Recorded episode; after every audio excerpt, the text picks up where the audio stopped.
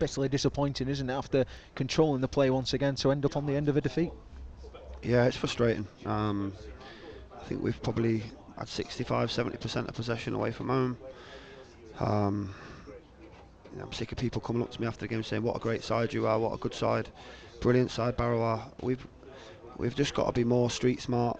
Um, we're a bit naive at times. We gave them a leg up early on in the game, and after that they just sat in, camped in, and we've dominated the game and just couldn't score. We've had some good chances. Jack had a great chance. Normally scores.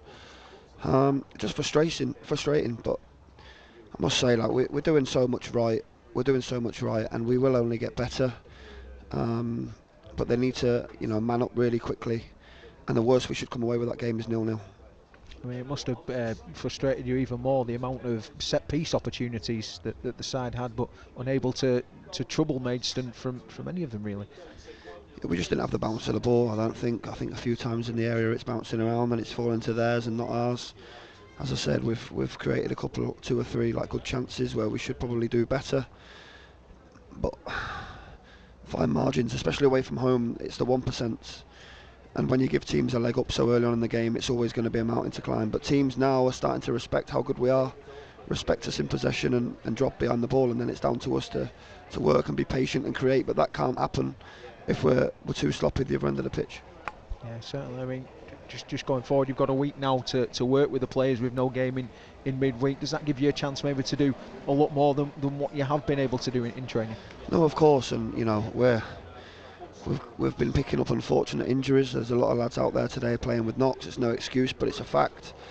Um, but it's important that we, we, we just go again next week. We keep doing the things we're doing, and if we keep playing as well as we are, then the points will come. As I said, this is still a new group. It's a new way of playing.